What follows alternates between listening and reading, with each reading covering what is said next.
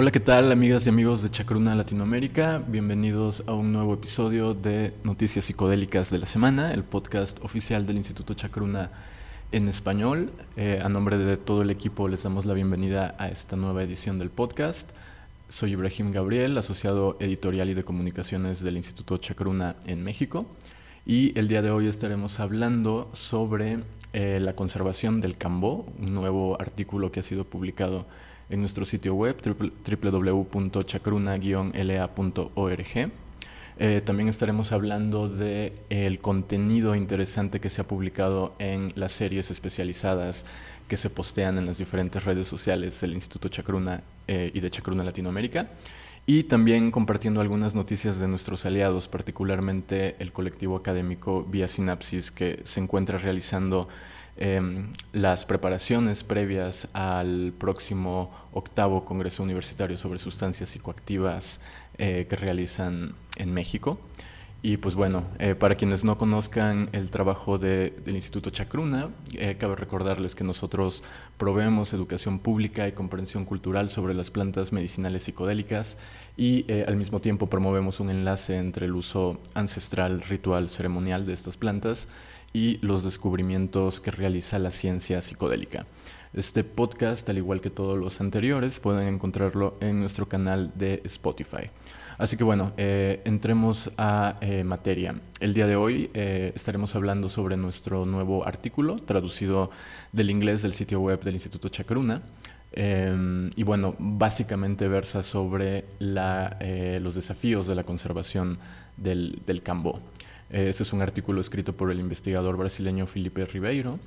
Y eh, a diferencia del artículo que se publicó la semana pasada, donde se debatía eh, los orígenes ancestrales del bufo alvarius, del Incilius alvarius, el sapo de Sonora, em, bueno, en ese, en ese eh, artículo, en ese episodio, hablamos justamente de que los actuales círculos de medicina del sapo eran un fenómeno pues relativamente eh, reciente, que se remontaba a la publicación de, un folleto que escribió un, norteamericano, Albert Most, eh, titulado Bufalvarius, el sapo psicodélico del desierto de Sonora.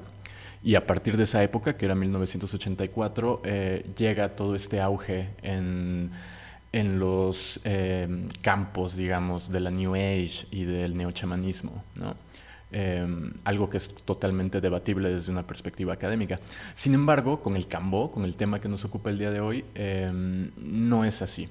Eh, de hecho, hay muchas personas que eh, confunden eh, Cambó con Bufo alvarius, piensan que em, la rana del Cambó es lo mismo que el sapo que el sapo de Sonora que contiene DMT y en ese sentido esta pareja de últimos artículos que se han publicado eh, pues también muestran el compromiso del Instituto Chacruna con respecto a la educación psicodélica. Así que bueno, ¿qué, es el cambo? Bueno, el cambo es esta eh, rana arborícora, eh, filomedusa bicolor, em, cuya, cuya práctica tradicional, lo que decíamos al inicio, a diferencia de lo que ocurre con el sapo de Sonora, eh, sí tiene un historial de uso entre varios pueblos indígenas del suroeste de la, Amazonia. Eh, de hecho, los, caucheros de estas regiones fueron quienes empezaron a llevar estas prácticas hacia comunidades no indígenas.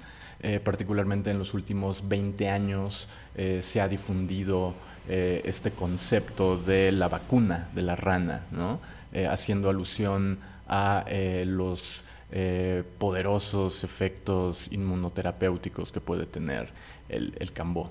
Eh, particularmente es importante mencionar al ex cauchero Francisco Gómez Muniz, quien fue uno de los principales eh, popularizadores de esta, de esta práctica y quien básicamente lleva esta idea de la vacuna de la rana a pueblos no indígenas, lo lleva también a comunidades ayahuasqueras, en el caso de, de Brasil, eh, podemos hablar de la Unión Vegetal.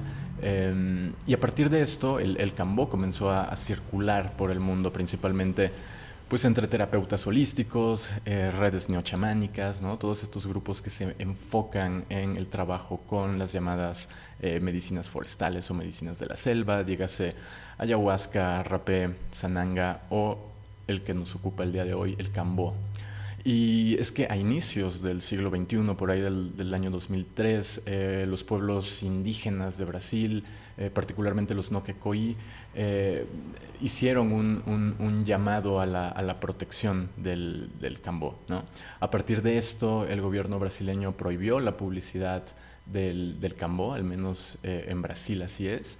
Y esto llevó a que eh, un grupo de académicos, eh, gente tanto proveniente de la antropología, de las ciencias sociales, como gente que venía de, áreas más eh, biomédicas, generaron este proyecto conocido como Proyecto Cambó, el cual era pues básicamente un grupo interdisciplinario de investigación que em, si bien no, no pudo llegar a, buen puerto, em, al menos puso sobre la mesa la necesidad vital de realizar pues más estudios para medir los impactos ecológicos reales en las poblaciones de anfibios, eh, particularmente hablando, hablando del cambó, ¿no?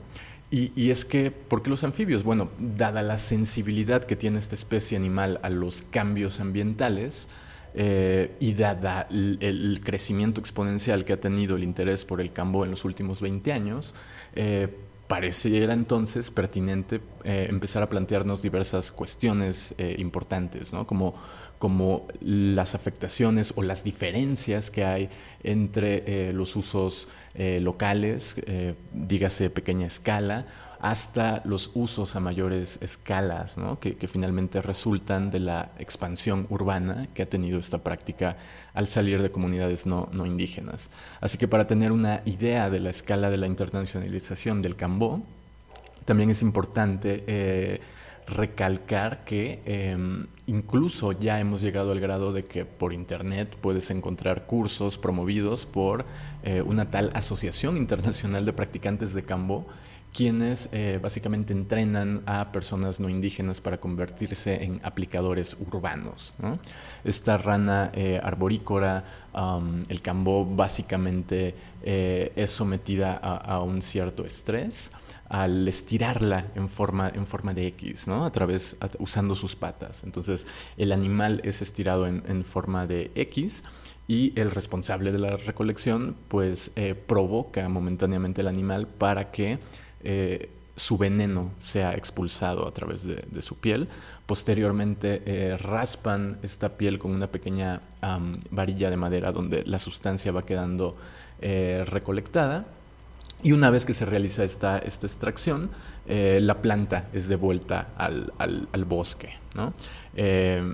Cabe señalar que esto al menos es la manera tradicional en la que lo realizan los pueblos eh, indígenas. ¿no? De hecho, el, veneno de la misma rana puede eh, utilizarse seis meses después, es decir, en seis meses em, el, animal ha generado una nueva eh, cantidad del compuesto.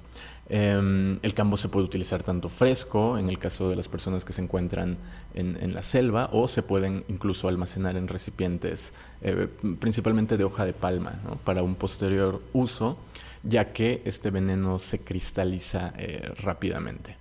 Eh, los animales, al menos desde la práctica tradicional indígena, es importante decir que no son, no son drenados totalmente de el, veneno que poseen, precisamente para no vaciarlo de sus defensas. Entonces, en este sentido, es importante entender eh, la dimensión de eh, cuidado y respeto que le imprimen a estas prácticas los pueblos indígenas, a diferencia de lo que se ve con las prácticas neochamánicas, con las prácticas New Age que suelen llegar a contextos eh, mayormente urbanos, algo que ya hablamos en el, en el episodio donde tratamos el tema del, del bufo alvarius o del incilius alvarius.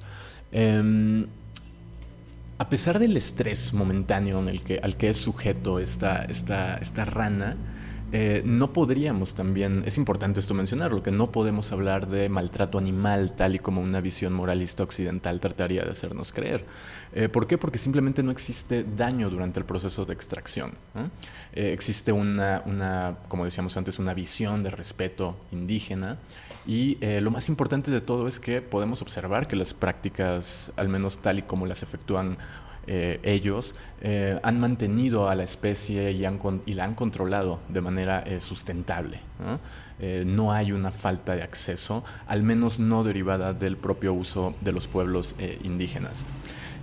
Con respecto a todo esto, pues el, autor, Ribeiro, pues nos invita a plantearnos una serie de preguntas que él ha desarrollado en mayor medida a través de su investigación, no tanto en este artículo, pero son de vital importancia reflexionar acerca de ellas. Por ejemplo, ¿son suficientes las poblaciones de ranas arborícoras existentes ahora mismo para abastecer esta nueva demanda del veneno del cambó, este crecimiento exponencial en, comunidades no, no indígenas, en, comunidad, en entornos urbanos?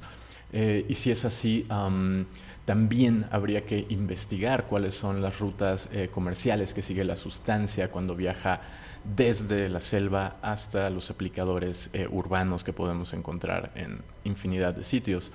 Eh, asimismo, se pregunta cuál es la participación y el retorno que reciben los pueblos indígenas en este proceso, algo que eh, Chacruna aborda constantemente a través de eh, su proyecto de la iniciativa de reciprocidad indígena. Eso es algo que, que mencionamos constantemente, ¿no? ¿Dónde están quedando estas voces en medio del boom y del apogeo del renacimiento, del llamado renacimiento psicodélico? Eh, y en ese sentido, pues sí, es importante reflexionar que muchos de los aplicadores urbanos del cambó, al igual que ocurre con, el tema del bufo alvarius, del incilius alvarius, eh, son personas eh, blancas, mestizos, no indígenas, que participan em, en, esta, en estos usos urbanos, en estas prácticas, eh, pero afirmando mantener eh, ciertas eh, dinámicas sostenibles. Esto es cuestionable hasta cierto punto cuando se da fuera de un, de un entorno em, indígena. así que es importante este artículo, ya que nos invita a reflexionar sobre la vital necesidad de poder garantizar que no se reproduzcan estas dinámicas colonialistas, estas dinámicas capitalistas ligadas a la apropiación cultural, al extractivismo epistémico, todas esas cosas que también solemos eh, mencionar mucho en, Chacruna. Así que eh, es importante cuestionar las supuestas prácticas sostenibles detrás de, de un aplicador urbano que argumenta eh, pues estar respetando a la especie y estar llevando a cabo su práctica de una manera sustentable. Em, en ese sentido, pues sí, la, explotación de recursos, eh, sean los que sean, eh, sean animales, anfibios o plantas, biodiversidad, em, en la región amazónica eh, o en otras regiones selváticas, en ecosistemas que, que provean de plantas sagradas, de animales psicoactivos, toda esta explotación puede tener impactos importantes en los ecosistemas, pero también en las culturas y en las economías locales. ¿no? Es por esto que, que Ribeiro eh, plantea eh, que um, el, parámetro mínimo que garantice eh, una práctica sustentable tendría que ser, pues eso, mínimamente el acceso a los pueblos indígenas a esta, a esta medicina amazónica. Entonces, bueno, este artículo pueden encontrarlo en nuestro sitio web. Es, pues al igual que todo el contenido de Chacruna, es un artículo eh, muy bueno, eh, indispensable para conocer a mayor profundidad qué es lo que está pasando. Em, por otro lado, también les invitamos a que, a que le echen un vistazo a toda nuestra serie de publicaciones eh, y contenido eh, que se publica en nuestras diferentes redes sociales. Hemos estado eh, compartiendo información sobre plantas sagradas, eh, sobre el ololiuki, sobre el tabaco, información proveniente de los descubrimientos de vanguardia de la ciencia psicodélica, como las mejoras significativas que han demostrado recientemente en, en pruebas clínicas la psicoterapia con ketamina y también sobre los beneficios cada vez más confirmados eh, médico-terapéuticos que, ha demostrado también eh, la ayahuasca. Eh, también invitarles a que, a que sigan nuestros miércoles de, arte wixárika, donde se han estado exponiendo algunas obras de Maimi Benítez, hija del gran artista wixárika José Benítez, y quien con su, junto a su hermano Fidencio Benítez han retratado eh, cuatro cuadros de eh, gran formato que se han compartido en eh, Chacruna Latinoamérica y en Chacruna Institute. Así que bueno, nuestros amigos en México, como les decíamos, están ya preparando el cartel oficial del eh, octavo Congreso Universitario sobre Sustancias Psicoactivas. Esto lo hemos compartido también en nuestras redes sociales, así que les invitamos a que si desean unirse a este evento como, como eh, participantes o como asistentes, eh, pueden pueden hacerlo desde las redes de Vía Sinapsis. finalmente, ya para ir cerrando este programa, recordarles que nuestro Call for Abstract sigue abierto, nuestra convocatoria para la recepción de artículos para todos aquellos investigadores de América Latina que deseen publicar con Chacruna Latinoamérica y que también se mantengan atentos a nuestras redes eh, sociales, ya que estaremos también compartiendo próximamente varias sorpresas editoriales que está planeando el Instituto Chacruna. Así que bueno, eh, a nombre del equipo me despido. Muchísimas gracias por habernos acompañado en el podcast de esta semana y nos mantenemos en comunicación. Hasta la próxima.